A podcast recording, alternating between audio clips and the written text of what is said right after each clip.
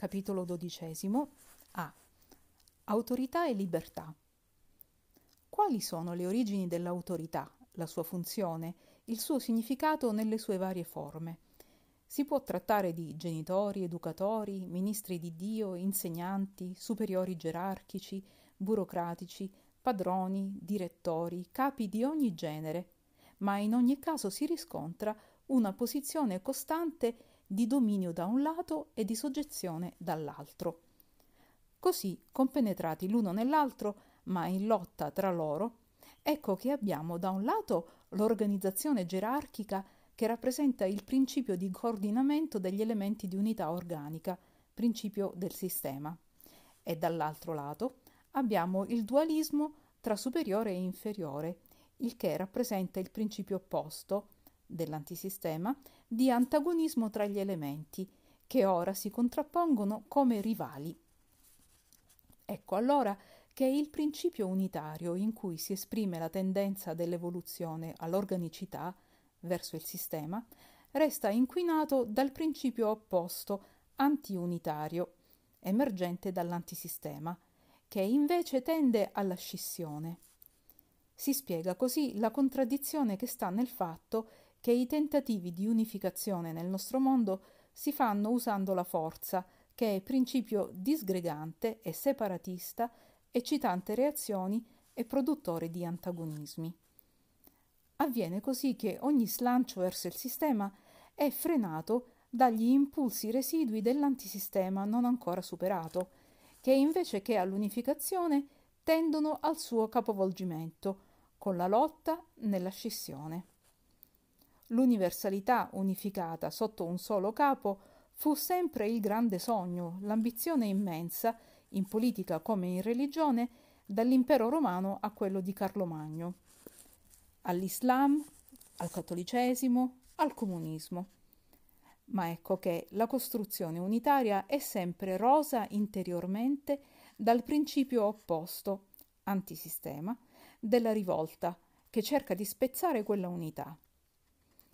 Questo è quanto ci mostra la storia, e solo con questi concetti possiamo comprenderla. Ecco che il principio di autorità a santo fine unificatore, sistema, poggiante sull'obbedienza, porta in sé il, in germe il principio opposto, divisionista, antisistema, della rivolta. Insomma, ogni autorità rappresenta il principio del sistema, cioè di Dio centro del suo sistema. Ma nel nostro universo decaduto questo principio non esiste puro, ma corrotto. Appare allora capovolto in forma di un'autorità che comanda solo a suo vantaggio e di elementi suoi dipendenti che cercano solo la rivolta contro di essa. Ecco che cosa può diventare, e spesso in terra diventa, il principio di autorità. Ecco apparire la suddetta legge della lotta in tutte le manifestazioni umane. L'autorità allora non è usata, come nel sistema, quale centro vitale dell'organismo dei dipendenti, ma solo per utilizzarli a vantaggio di essa, in modo che la loro sottomissione diventa, diventata forzosa si riduce ad un'aspettativa di rivolta. Ciò è logica e fatale conseguenza del fatto che nel nostro mondo, sul principio altruista unitario collaborazionista del sistema, prevale l'opposto principio egoista, separatista, individualista dell'antisistema. Così, impiantato il metodo di vita sul principio della lotta, non si può sfuggire alle conseguenze che ne derivano. Allora ambedue i termini si mettono a lottare, ciascuno per la sua sopravvivenza. È uno stato di guerra, dal lato del più forte, che perché ha vinto è diventato autorità, per difendere e rafforzare la sua posizione di comando, dal lato del più debole, che per questo si trova in posizione di soggezione, in sua legittima difesa per cercare di liberarsi da un'autorità che non è aiuto ma peso, sino a distruggerla appena questa perda la forza su cui poggia tutto il suo potere. Ecco com'è che in un regime di lotta l'autorità può significare una forma di aggressione contro la libertà dei dipendenti, che essa autorità è naturalmente portata a limitare, perché, come è impostato il problema, non sono suoi collaboratori ma suoi rivali. In un regime di cooperazione, tale limitazione dovrebbe risultare da un reciproco riconoscimento di diritti e doveri, per libero consenso e convinzione di ordine, a comune vantaggio. Ma dato quello che l'uomo è, essa tende a ridursi ad imposizione forzosa, il che produce la sua corrispondente reazione. Questo impulso serve per alimentare nei dominati un rafforzamento, fino a portarli al punto che possano realizzare questa reazione nel momento in cui l'indebolirsi dell'autorità lo permetta. Ma intanto, anche durante l'attesa, quella imposizione serve ai soggetti per imparare qualcosa, perché insegna loro ad evaderne in qualche modo con l'ipocrisia e mille astuzie per poter sopravvivere il meno peggio possibile. Chi non ha la forza si difende con l'inganno il che tuttavia è sempre un lavoro mentale che serve per sviluppare l'intelligenza, sia pur di infimo grado proporzionato alle capacità dell'involuto, ma che per lui è pur una conquista, che è quello che la vita esige da tutti, sia pur ciascuno al suo livello. La lotta ha sempre una funzione creativa, spinge il debole a, rafforza- a rafforzarsi, l'ingenuo a diventare astuto, l'ignorante a farsi sapiente. La sopravvivenza è condizionata e l'evoluzione è il premio di questa fatica. Quanto più basso è il proprio livello, tanto più caro si deve pagare il diritto alla vita. Ecco che cosa tende ad essere l'autorità in terra e a che cosa può servire, in altre parole, ad eccitare con l'oppressione la rivolta dei sottoposti, costringendoli a sviluppare qualità che ancora non posseggono il che costituisce una benefica azione evolutiva a loro vantaggio. Quasi suona scandalo il riconoscere tali verità, ma in terra non vediamo che ogni autorità, una volta ben stabilitasi, tende all'abuso con cui si compensa chi ha fatto la fatica di conquistarla? E non vediamo che all'abuso suole seguire una reazione rivoluzionaria che finisce col distruggere quell'autorità per sostituirgliene un'altra che tende ad altro abuso e finisce con altra rivoluzione. Ma così tutti lavorano e imparano senza tregua e l'evoluzione mai si arresta. Nella sapienza della vita tutto diventa un salutare mezzo per evolvere. Ecco a che serve questo gioco del comando e dell'obbedienza in un mondo inferiore soggetto ad un regime di lotta. È così che con i metodi dell'antisistema si riesce a salire verso il sistema e lo stesso male collabora per l'ascesa verso il bene. È così che a forza di ingiustizie di tutti contro tutti, dell'autorità contro i suoi soggetti, di questi nella rivolta contro l'autorità, si riesce ad avvicinarsi alla giustizia. Così esseri ignari delle leggi della vita inconsciamente le applicano, reciprocamente correggendosi dei loro errori costretti dalle opposte spinte, ne commettono sempre di minori, passando da uno stato di ingiustizia ad uno di sempre più completa giustizia. Per gradi l'autorità si fa sempre meno aggressiva e i suoi sottoposti si fanno sempre più obbedienti. I due termini opposti sempre più si avvicinano, a vicenda si educano, si comprendono, imparano a convivere in una posizione di sempre minore lotta e sofferenza. Avviene così che quando i dipendenti, spinti dall'oppressione dell'autorità, sono stati costretti per reazione a farsi forti e allora possono far valere i propri diritti, l'autorità si fa generosa, più ragionevole e giusta e viene più facilmente a patti. Quando i dipendenti si sono fatti abbastanza astuti da non lasciarsi più ingannare, smette il metodo dell'ipocrisia diventato controproducente e si fa più sincera e onesta. Ma ecco che reciprocamente avviene che, quando per le suddette ragioni l'autorità si fa più generosa e onesta, anche i suoi soggetti, che allora sono meno costretti alla difesa per la loro sopravvivenza, possono farsi più rispettosi verso essa. Ma come conseguenza avviene anche che quanto più costoro diventano tali, tanto più essa, che per questo è meno costretta a lottare contro di loro per la sua sopravvivenza, può, perché ora è meno pericoloso per lei il farlo, elargire nuove concessioni in loro favore. È evidente che quanto più le masse si fanno coscienti e meno ribelli, tanto maggiori libertà si possono loro concedere, senza il pericolo che ne abusino. Ma ecco che quanto più l'autorità si fa buona e largheggia, tanto più i suoi sottoposti possono farsi obbedienti, perché ora il comando dell'autorità non è lì per schiacciarli, ma per aiutarli, perché sta in favore e non contro la loro vita. E così di seguito. Da ciò si vede come la sapienza della vita porti per gradi automaticamente verso la soluzione. Ma fino a quando ciascuna delle due parti non riconoscerà il diritto alla vita nella parte opposta, questa la difenderà con tutti i mezzi, e né autorità né dipendenti avranno pace fino a che quel diritto non sarà in pieno rispettato. La soluzione sta nell'accordarsi e non, come si fa oggi, nel lottare per sopraffarsi a vicenda. È la tendenza all'abuso da una parte ciò che costringe l'altra, che non la vuole subire a suo danno, a reagire per fermarlo. In queste condizioni è inevitabile il regime di offesa e difesa.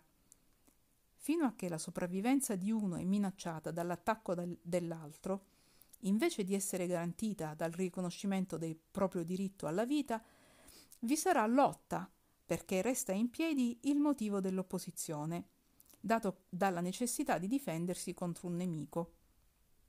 Basta che questo diventi amico e il caso è risolto. Né si può risolvere altrimenti che arrivando ad uno stato di giustizia, in pratica di riconoscimento dei reciproci diritti e doveri. È l'abuso da una parte che fa nascere la reazione dall'altra. Soppresso l'uno, cade l'altra. Come si vede è tutto un gioco di reciprocità, di azioni e reazioni. Si incomincia con la costrizione e si finisce con la comprensione. Si incomincia con la forza e si finisce con la giustizia. Si incomincia con la guerra e si finisce con la pace.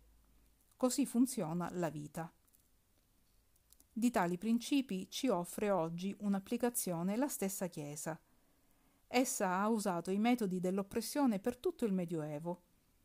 Oggi, che per la maturità mentale dei fedeli tali metodi si sono fatti controproducenti e si è compreso che, date tali nuove condizioni, oggi la fede non si afferma opprimendo ma convincendo, la Chiesa ha abbandonato la tecnica degli anatemi e condanne nell'ultimo concilio concedendo maggior libertà di coscienza ma ciò è potuto avvenire solo ora che secoli di oppressione hanno spinto l'intelligenza a svilupparsi per rendersi indipendente, in modo che oggi non accetta più ciecamente per solo principio di autorità.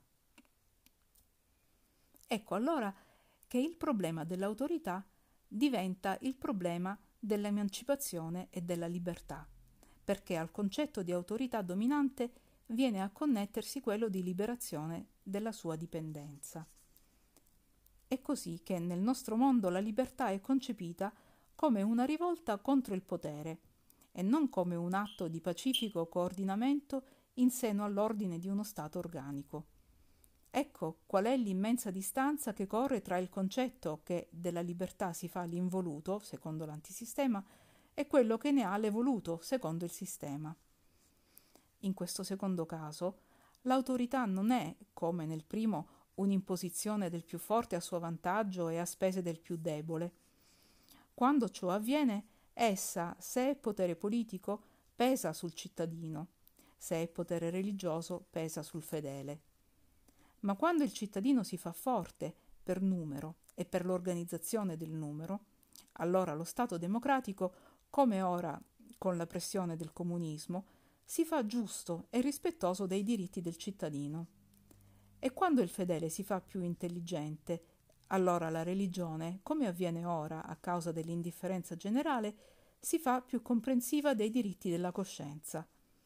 Ecco per quale gioco di forze in questo terreno si realizza il progresso. Ecco come si passa per gradi dalla fase imposizione, che costringe all'obbedienza, alla fase di convinta e spontanea adesione. A forza di faticosi tentativi per espandersi, l'uno a spese dell'altro, autorità e soggetti finiscono ciascuno col riconoscere i diritti della parte opposta e con l'imparare l'arte della pacifica convivenza. Viviamo in una società in cui, anche se si predica l'amore per il prossimo, il vicino è quasi sempre, almeno potenzialmente, un nemico, per cui a quell'amore non si può giungere che quando ciascuno impone al prossimo e il prossimo impone a ciascuno quest'amore. In altre parole, il compimento dei propri doveri e il rispetto verso i propri diritti. Nell'attuale basso grado di evoluzione dall'essere umano di più non si può ottenere. Oggi ancora si concepisce la vita con la forma mentale dell'antisistema, cioè come un individualismo separatista piazzato nel disordine, e la libertà come un diritto alla rivolta per imporre ciascuno soprattutto se, se stesso.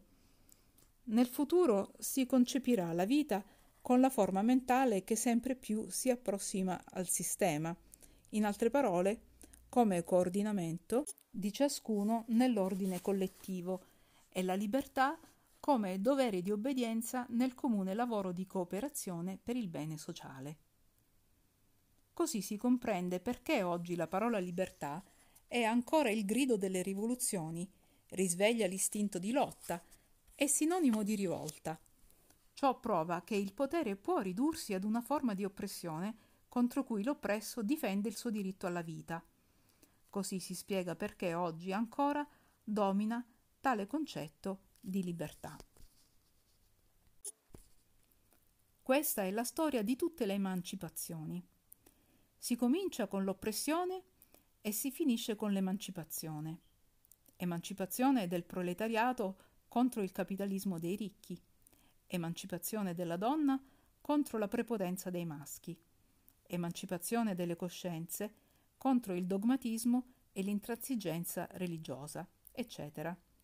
Ma ogni libertà non solo deve essere conquistata, ma deve anche rappresentare l'adempimento di un giusto diritto e non deve poi cadere nell'abuso. Se la lotta non si conclude con la giustizia, ma con un'altra ingiustizia, questa provoca la reazione del danneggiato e allora la lotta continua fino a che non si trova il giusto equilibrio. L'involuto attuale ancora intende per libertà non solo la rivolta contro l'oppressione per raggiungere la giustizia in proprio favore, ma una vittoria sull'oppressione per vendicarsi e opprimerlo a sua volta in proprio favore, raggiungendo solo un'altra ingiustizia. Solo invertendo le parti nel compiere lo stesso lavoro si sta sempre da capo, perché l'ingiustizia, causa del disordine, resta, e allora la serie delle rivolte per la libertà e la giustizia non finisce mai. Finché trionferà l'egoismo e si cercherà solo il proprio vantaggio, calpestando l'altrui diritto alla vita, continuerà in ciascuno la lotta per difenderla e il problema non sarà risolto. Così si spiega la predominante forma di diffidenza da cui è circondato ogni tipo di autorità che l'individuo per lunga esperienza storica è abituato a considerare come una nemica da cui difendersi. Così è nata la lotta contro il governo per l'evasione fiscale, per esimersi dai doveri del cittadino. Così nei paesi cattolici dove più ha dominato l'Inquisizione è nata l'abitudine alla bestemmia, e via dicendo. Quando le varie parti dell'organismo sociale sono in lotta tra loro, l'organismo non può funzionare. Lo stato di guerra continuo non permette di costruire perché il lavoro maggiore che assorbe tutte le energie è la guerra, non solo guerra tra popoli, ma tra individui, corpo a corpo, in ogni momento e movimento. È un enorme peso di incoscienza collettiva che grava su tutti. Solo a forza di sopportare i danni e le pene a cui porta tale stato si arriverà a comprendere l'assurdità del sistema attuale e si potrà raggiungere quello della collaborazione, ognuno facendo la sua parte per specializzazione di funzioni e coordinamento di attività. Ma quanti dolori saranno ancora necessari perché l'uomo arrivi a capire una cosa così logica ed evidente? A questa nuova posizione si giungerà quando l'autorità intenderà la sua superiorità di comando non come un diritto, ma come un dovere verso i suoi sottoposti, e questi intenderanno la loro obbedienza come una collaborazione e non come uno stato di loro schiavitù. Quando l'autorità darà l'esempio di prendersi la maggior fatica di questa collaborazione e i sottoposti si sentiranno da ciò tenuti a fare nel comune interesse altrettanto. Ma l'iniziativa deve partire dall'autorità che sta più in alto e comanda. Quando invece pensa solo per sé, i suoi dipendenti hanno diritto di fare altrettanto e allora tutto si corrompe. Al contrario, in questa nuova posizione, l'autorità, senza imporsi, trova spontanea obbedienza, perché questa non significa assoggettamento al suo egoismo, ma adesione al suo ordine che conviene seguire, perché non è un nemico che sfrutta, ma un amico che aiuta. Allora non saranno più nemici i suoi dipendenti e questi in essa non avranno più un nemico. Allora invece che un mucchio di ruote, inutilizzate nel loro disordine, avremo una macchina che lavora e produce, generando per tutti benessere. Oggi il mondo è carico di mali generati da esso nel passato. Bisogna annullarli a forza di intelligenza e rettitudine. Si tratta di un lavoro di riassorbimento collettivo che esige la cooperazione di, di tutti. Ma nessuno vuole farlo e aspetta che prima lo faccia il vicino. Questi mali formano una massa enorme e nessuno vuole prendersi la sua parte per distruggerla cooperando, il che è l'unico modo per riuscirvi. Ciascuno invece cerca di buttarla addosso all'altro per salvare se stesso. Così essa cade addosso a tutti e nessuno ne scampa. Così, tutti rivali fraternamente, ci godiamo tutti insieme il bell'inferno che ci siamo costruito con le nostre mani. Da ciò si vede com'è inesorabile la legge che impone che si debbano subire le conseguenze delle proprie azioni. Quel che abbiamo seminato dobbiamo raccogliere. Restiamo incatenati a questo stato di guerra, anche se ci tormenta e sono inutili i nostri bei piani per uscirne. Tutti vorrebbero il disarmo, ma chi si disarma per primo è morto. Chi non è forte perché è armato non ha diritto alla vita è quindi ridicolo pensare che vi rinunci per un principio di pace. La si cerca quindi schiacciando il vicino, in modo che non possa reagire. Questa è la pace che si raggiunge con tale sistema. Ecco qual è il vero oppressore, la nostra involuzione. Il monte di abusi accumulati nel passato, la forma mentale che cerca di continuarli, l'egoismo, l'istinto di dominio, l'ingiustizia, con cui si formarono le nostre abitudini di vita e si saturarono nel passato le nostre istituzioni. La vera rivolta per la libertà dovrebbe essere contro questo oppressore. È da questo peso che l'uomo dovrebbe emanciparsi, se si vogliono raggiungere seri risultati. La rivoluzione dovrebbe essere contro la bassezza della propria natura. Le altre rivoluzioni, salvo piccoli spostamenti, più o meno, lasciano il tempo che trovano e si riducono ad un cambiamento di occupanti nelle stesse posizioni e con gli stessi difetti, per continuare a fare le stesse cose. È per questo che le rivoluzioni non risolvono e sempre ritornano per ripulire una casa che non si pulisce mai. A che serve sostituire una forma di governo con un'altra quando gli uomini restano gli stessi e in nome di altri principi essi si comportano ugualmente? Questa nuova rivoluzione nessuno la vuole e nessuno la fa, perché non è diretta contro colpi altrui, ma contro le proprie. Non si fa assaltando, rubando, ammazzando, ma facendo i conti con la propria bassa coscienza. Non si fa per conquistare diritti esigendo giustizia dagli altri a proprio vantaggio, ma si fa riconoscendo e compiendo i propri doveri, esigendo giustizia per primo da se stessi col proprio sacrificio. come tutto è connesso. Parlare di autorità ci ha portato a trattare di libertà, emancipazione, rivoluzioni, per finire per spiegare il vero significato di esse in rapporto ai più alti fini dell'evoluzione. Senza dubbio, l'uomo arriverà a realizzare quest'altra rivoluzione di sostanza, che concluderà l'avvicendarsi di, di tutte le altre rivoluzioni di forma, di cui l'uomo ancora si diletta. Ma quanti dolori saranno ancora necessari per poter arrivare a capire come deve essere fatta questa nuova rivoluzione e per acquistare l'intelligenza e il coraggio per affrontarla e realizzarla. Quanti vincitori di rivoluzioni, diventati poi loro volta oppressori, sarà necessario ammazzare in nome della stessa giustizia per la quale essi ammazzarono i loro oppressori. Che catena di debiti in nome dello stesso ideale, ripetuto dallo stesso tipo di uomo, per raggiungere lo stesso scopo, finire nello stesso abuso, provocando la stessa reazione data da una nuova rivoluzione. Così va l'evoluzione, lenta e dolorosa, e l'uomo resta incatenato alla dura fatica di percorrerla.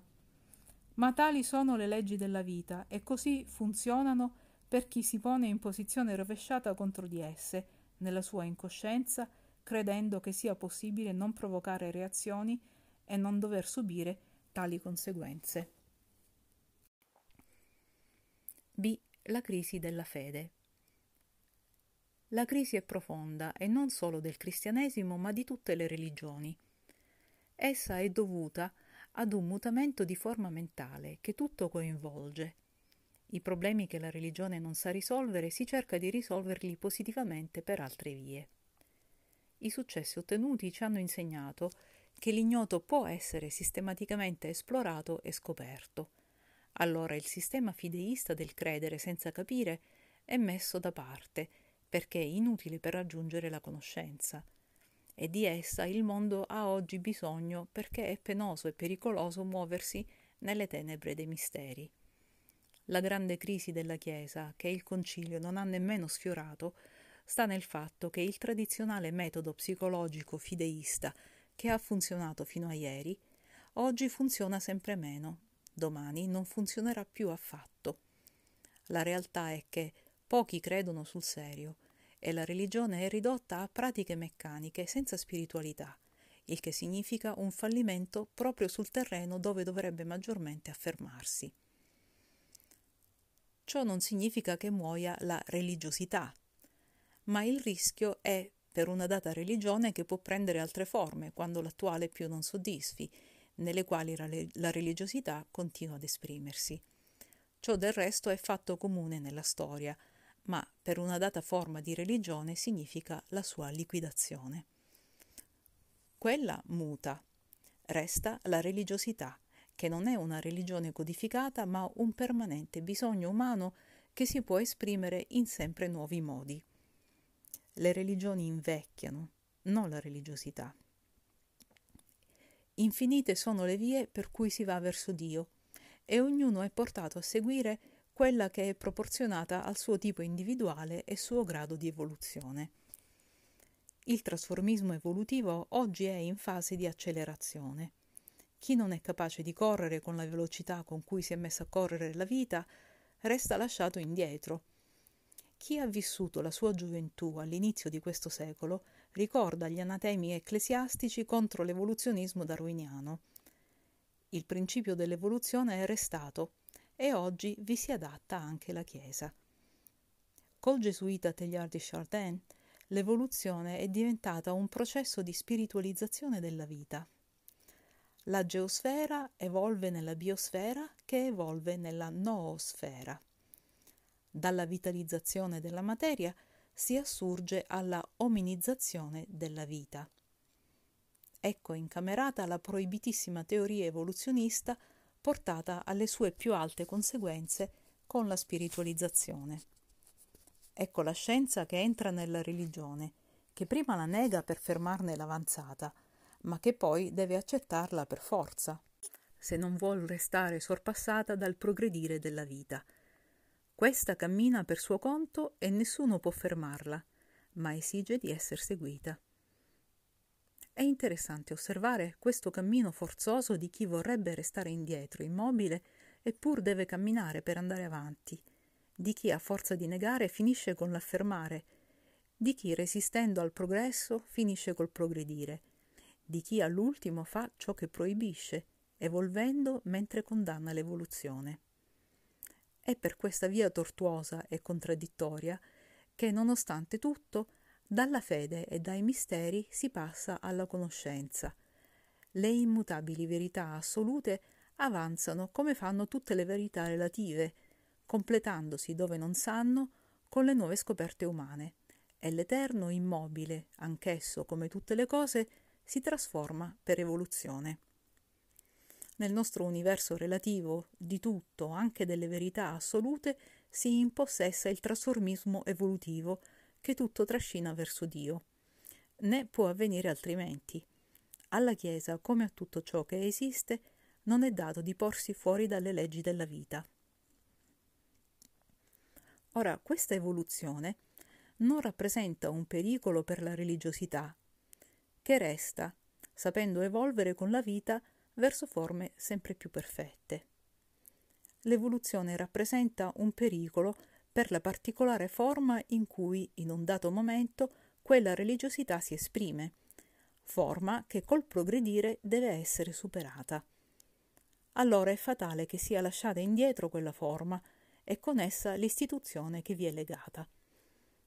Il pericolo è dunque per la Chiesa quale organizzazione terrena, tanto più che è questa sua parte che oggi sta prendendo il sopravvento.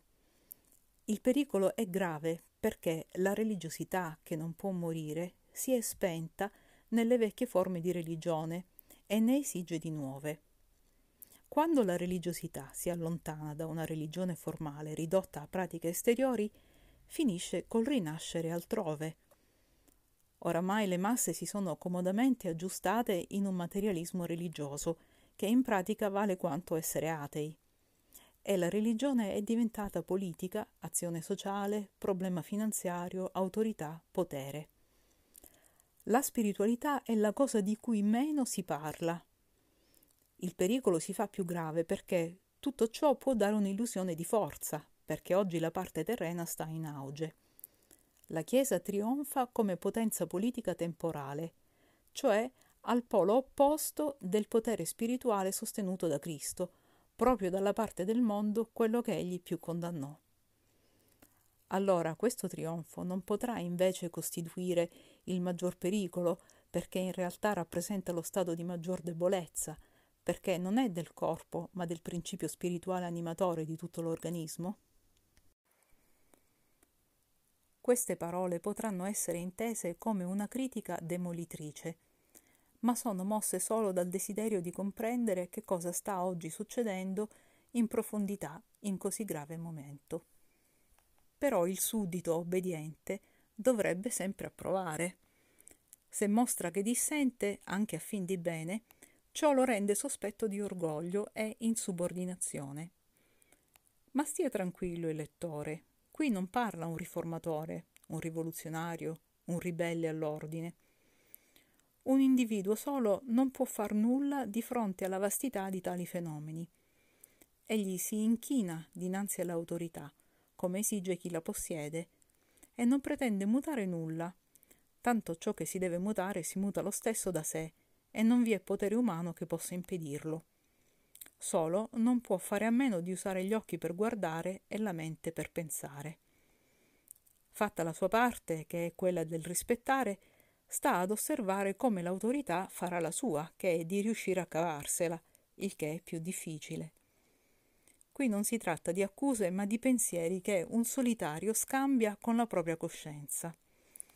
Non si tratta di un atteggiamento di opposizione, ma del discorso un po' triste che un nostalgico della piena realizzazione del Cristo fa con se stesso per non affogare nella cristianità ufficialmente praticante e praticamente miscredente. La crisi è grave tanto più perché sta nascosta sotto le ingannevoli apparenze di trionfo. Il concilio non ha presentato dissensi dottrinari, così vivi e comuni nel passato.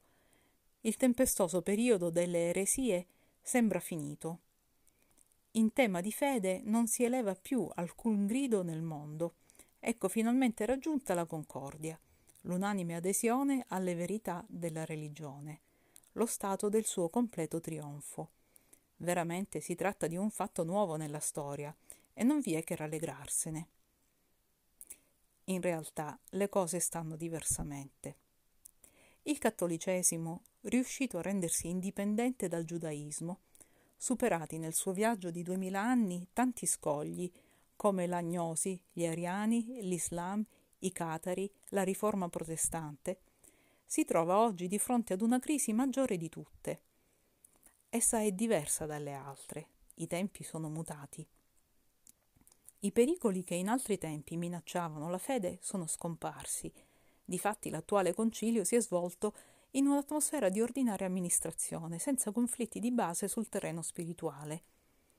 Ciò può apparire come uno stato di sicurezza finalmente raggiunto, con la definitiva eliminazione dell'errore. Ma questa può essere invece la pace del cimitero in cui è sepolta la spiritualità. La controversia religiosa presuppone un interesse religioso. Ora, quella controversia oggi non c'è più perché è morto quell'interesse. Le eresie non sorgono più non perché si è formato un comune consenso in materia di fede, ma perché si è formato un consenso collettivo in senso opposto, cioè di indifferenza per tali problemi. Le eresie non vi sono più perché non vi è più il comune substrato di fede su cui discutere. Oggi non vi sono più dissensi teologici perché nessuno si interessa più di tali problemi. La controversia religiosa nemmeno nasce più perché non possono nascere divergenze su idee abbandonate e morte. La crisi attuale è diversa dalle altre, che erano crisi di lotta vitale, questa è invece una pacifica crisi di morte. La posizione attuale delle masse è di non prendere più in esame le verità religiose per occuparsi di altro, semplicemente liquidandole come elucubrazioni inutili perché fuori della realtà, come concetti che hanno esaurita la loro funzione e che la moderna forma mentale non accetta più. È per questo che è scomparso ogni senso di aggressione, ogni sforzo demolitore. È l'automatica liquidazione di un vecchio che si lascia morire in pace perché non vi è bisogno di ammazzarlo, tanto muore da sé. Sintomo grave perché si tratta di un'indifferenza su larga scala. Le iniziative maggiori in cui ferve e si manifesta la vita sono invece le ideologie economico-politiche e la scienza la religione sta sulla difensiva, subordinata a quei movimenti in posizione secondaria. Sembra che la vita si ritragga da un terreno oramai guasto, per troppe contorsioni e adattamenti, che non produce che frutti falsificati, che non accetta perché non nutrono più. Il sintomo è grave perché rivela un atteggiamento della stessa vita verso certi concetti che essa abbandona perché, come gli oggetti da museo, non hanno più che il valore storico di ciò che appartiene al passato. Non giova attaccarsi alle verità eterne per potersi mettere comodamente seduti ai lati della grande strada dell'evoluzione. È appunto questo fatto che la cristallizza e ne paralizza la vitalità. Allora la vita va avanti, lasciandosi indietro non le verità eterne, ma la bara delle forme umane in cui sono state sepolte. Come dicevamo, è la fine di una religione, non della religiosità. Sarà questa fine, per vecchiaia, il vero significato della crisi attuale del cattolicesimo? E la nostra opera, nata proprio in questo momento, non potrà, tra tanti, rappresentare un tentativo emergente dall'inconscio della vita per salvare la religiosità nel momento in cui declina la religione? Nel passato si discuteva su di una o altra forma di fede. L'eresia ne rappresentava una nuova, ma si restava sempre su di un terreno e con una forma mentale di fede. Oggi è questo metodo di pensare che si pone in discussione, con molto svantaggio per esso, perché la scienza è lì a provare quanto sia improduttivo. La religione è minacciata alle fondamenta, perché cade il metodo su cui si basa per mantenere il suo dominio psicologico sulle coscienze. È dall'ampiezza del fenomeno, non limitato a pochi miscredenti isolabili con condanne ed espulsioni dal gruppo, si vede che si tratta di movimenti di massa, che come tali l'autorità non ha più la forza di fermare e che quindi deve subire. Così la difesa della religione come organismo umano si rende sempre più difficile. Il lavoro dei secoli passati era diverso la forma mentale umana si era stabilizzata secondo un dato modello fondamentale e non ne usciva che per piccole varianti, mentre oggi si, te- si tentano vie completamente nuove. Nel passato il lavoro principale era quello di scoprire il modo di adattare le fedi ai propri comodi e non quello di risolvere razionalmente i problemi della vita, come si fa oggi, affrontandoli con coraggio. Il lavoro non era di trovare qualcosa di più positivo della fede, ma era di adattare le esigenze della vita a quelle della fede e dentro la fede di fare spazio sufficiente perché quelle esigenze fossero soddisfatte. Il problema era anche quello di sviluppare come di assimilare i concetti della religione. Ma tutto girava intorno alla religione, asse centrale della vita. Oggi quell'asse si è spostato e il mondo ruota attorno ad altri concetti, in questo consiste la grande rivoluzione, la più radicale e profonda, perché esprime uno spostamento di fase evolutiva per maturazione biologica e il fenomeno investe tutta l'umanità in quanto che è determinato da movimenti della vita che trascinano tutti. La tendenza attuale è di buttare all'aria tante strutture millenarie, oggi fattesi ingombranti, per guardare invece in faccia alla realtà della vita, stanno spostandosi i punti di riferimento in base ai quali si stabiliva ciò che è bene e ciò che è male. La bestemmia sta scomparendo nell'Europa latina, dove era frequente, perché con la nuova forma mentale la reazione non ha più ragione di sfogarsi contro esseri che più non interessano. Una volta si viveva in uno stato di quiete mentale. Le idee erano poche, i cervelli addormentati, la pigrizia grande, la credulità immensa, le coscienze elasticissime. L'ignoranza permetteva dei connubi strani tra religione e sfruttamento, tra fede e comodo proprio, tra ideale e ozio, tra cose sante e cose sporche. Oggi la gente non è più tanto semplice da non vedere e da accettare tali contraddizioni. Una volta la religione era ridotta a clericalismo, e non si poteva essere buoni cattolici se non si era clericali. Credere in Dio significava dover credere anche nel potere temporale della Chiesa. Oggi l'assurdità di tali posizioni salta agli occhi di tutti e si fa un altro discorso. Ai predicatori di verità si pongono i problemi in forma positiva. Ai costruttori di teologie si oppone la moderna esigenza che ciascuno col proprio lavoro giustifichi la sua posizione nella società e si dice loro voi mangiate. Che cosa producete? Che cosa date alla collettività in cambio di quello che consumate?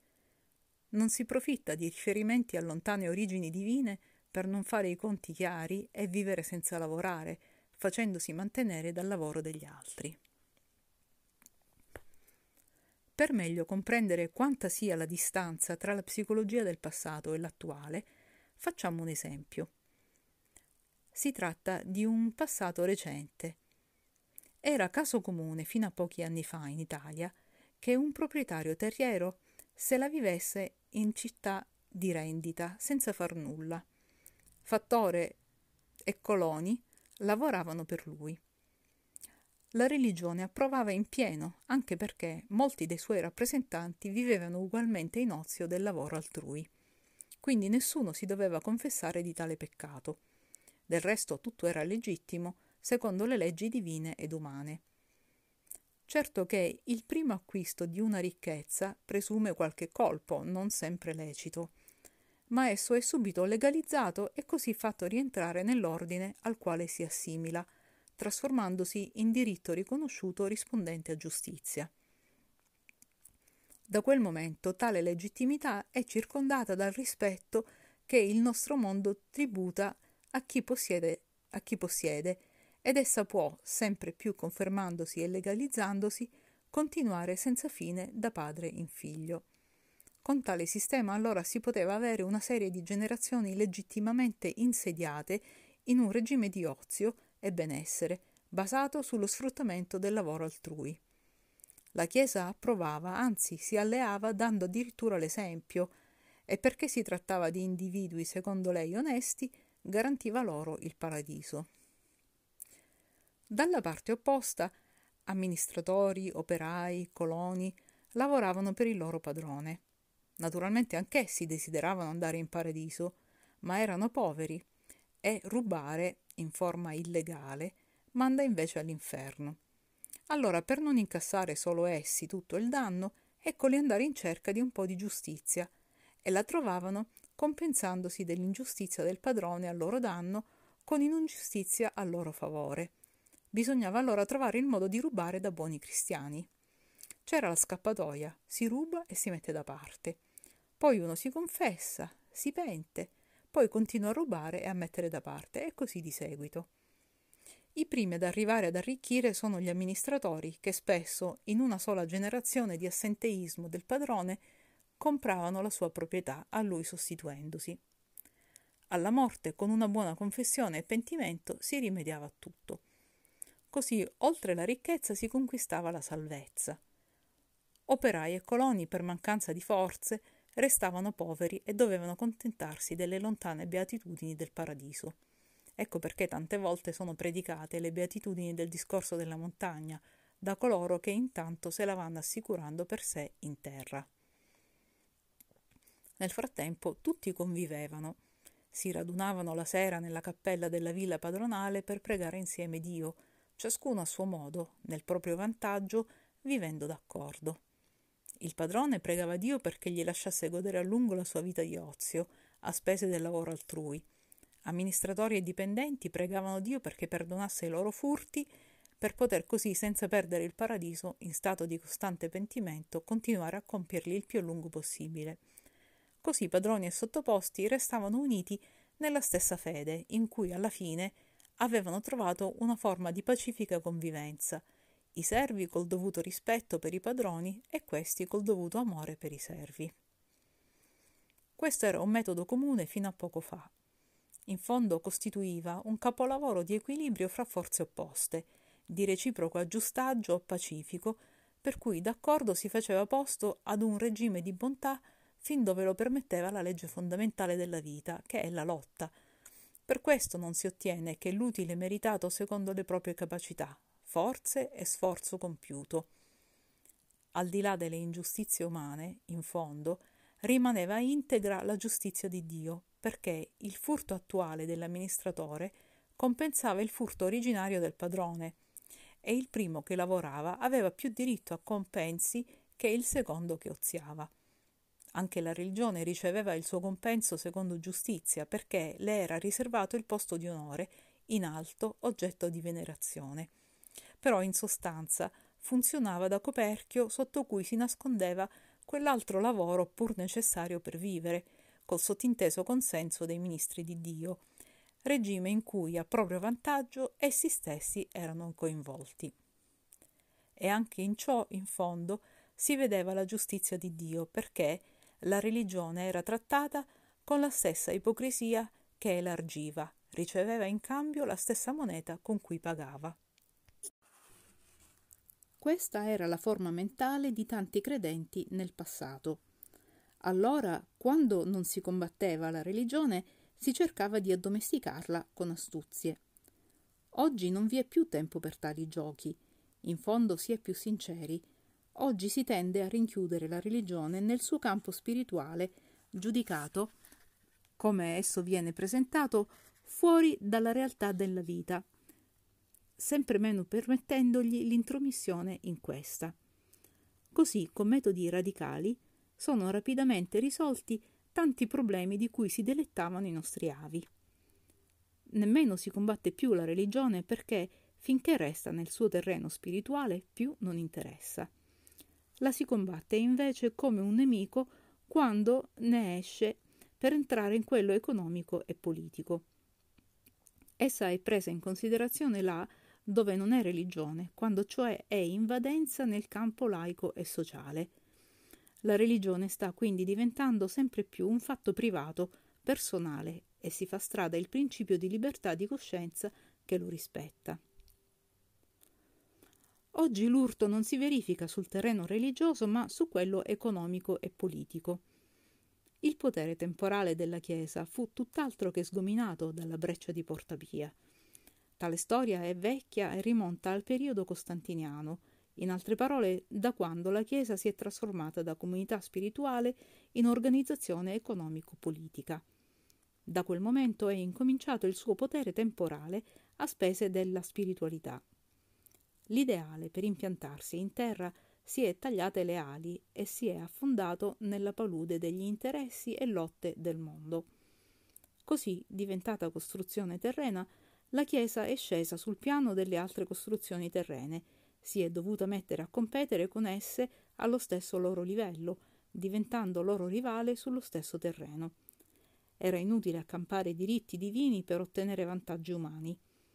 Le autorità del mondo erano tutt'altro che disposte a lasciarsi dominare in nome di superiori divini principi utilizzati per quest'altro scopo. È così che dall'epoca costantiniana la Chiesa, per disciplinare in qualche modo quest'urto, ha dovuto fare o subire concordati con cui regolare i suoi rapporti col potere civile di cui si era fatta rivale. Allora il problema è impostato in relazione a due potenze umane che definiscono le loro posizioni, diritti e doveri sul piano terreno. Ciò deriva dal fatto che il potere religioso, uscito dal suo ambito che è spirituale, entra nel campo del potere civile, con cui quindi si mette a lottare in posizione di rivale, perché tale è diventato. Così la spiritualità si è trasformata in uno strumento di dominio terreno, in un mezzo per acquistare diritti e poteri materiali. Così sono utilizzate le origini soprannaturali dell'istituzione per esigere che lo Stato le, le riconosca, faccia quindi da parte sua le relative concessioni. Ma lo Stato a sua volta si sente leso da queste pretese temporalistiche che a spese di esso la Chiesa accampa a suo vantaggio, deducendole dalla sua posizione rispetto a Dio. Il dissidio nasce dal fatto che la Chiesa usa lo spirito per avvantaggiarsi sul piano della materia, entrando nel terreno dello Stato che sentendosi a casa sua si ritiene in pieno diritto di cacciarne l'intruso. Lo Stato non potrebbe sentirsi offeso da questo accampare origini soprannaturali da parte della Chiesa se questa non ne facesse pretesto per acquistare poteri terreni. La resistenza dello Stato deriva dal fatto che la Chiesa, in nome dello Spirito, chiede privilegi temporali. Intorno a questo conflitto originato da pretese temporalistiche in terreno altrui si aggira la storia della Chiesa nel Medioevo e la lotta ancora continua. Fa parte della sua crisi attuale il fatto che il dominio dello Stato si fa sempre più prevalente, cosicché questo è sempre meno disposto a tollerare invasioni. È per tutte queste vie che lo spirito animatore di un'istituzione se ne va Oggi le costruzioni teologiche su cui essa si basa sono considerate come fossero una mitologia superata, una storica fantasia situata fuori della realtà positiva della scienza.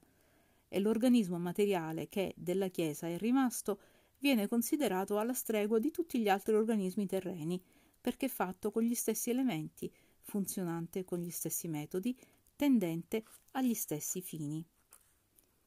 A queste condizioni interne dell'organismo corrispondono quelle dell'ambiente che lo circonda, decaduto in piena crisi di fede. Questa è una risposta alla crisi interna e le due si legano e si sommano in una sola crisi. Il vecchio sistema delle condanne non serve per piegare elementi, ma per allontanarle in cerca di altre soluzioni. La Chiesa si trova di fronte ad una trasformazione del modo di pensare, per cui l'uomo fattosi adulto, affronta e risolve i problemi da sé, con la propria mente invece che con le regole della tradizione. È superato il sistema degli irresponsabili che pensano per delega e per suggestione, ingoiando per risparmiarsi ogni fatica un cibo già masticato, fornito da un'autorità che lo impone perché è autorità, senza nulla provare. Oggi la scoperta della propria verità ognuno se la deve fare da sé e se erra resta responsabile delle conseguenze che, in bene o in male, come gioia o come dolore, stanno a suo carico. Il sistema delle condanne non dimostra nulla, non prova e non convince, può servire per un primitivo suggestionabile, non per un essere razionale. Non si dimostra un teorema con le minacce o per principio di autorità. Eppure fino a ieri si pretendeva l'adesione con tali mezzi. Il sistema delle condanne prova invece che si teme la discussione. Non si temerebbe se si fosse certi della verità che si afferma. Se si avessero prove di questa, basterebbe esporle. La scienza, che possiede prove delle sue verità, non ha bisogno di anatemi per difenderle. Esse si appoggiano su fatti e su ragionamenti che ciascuno può sempre controllare. Sono dunque così fragili le verità della religione?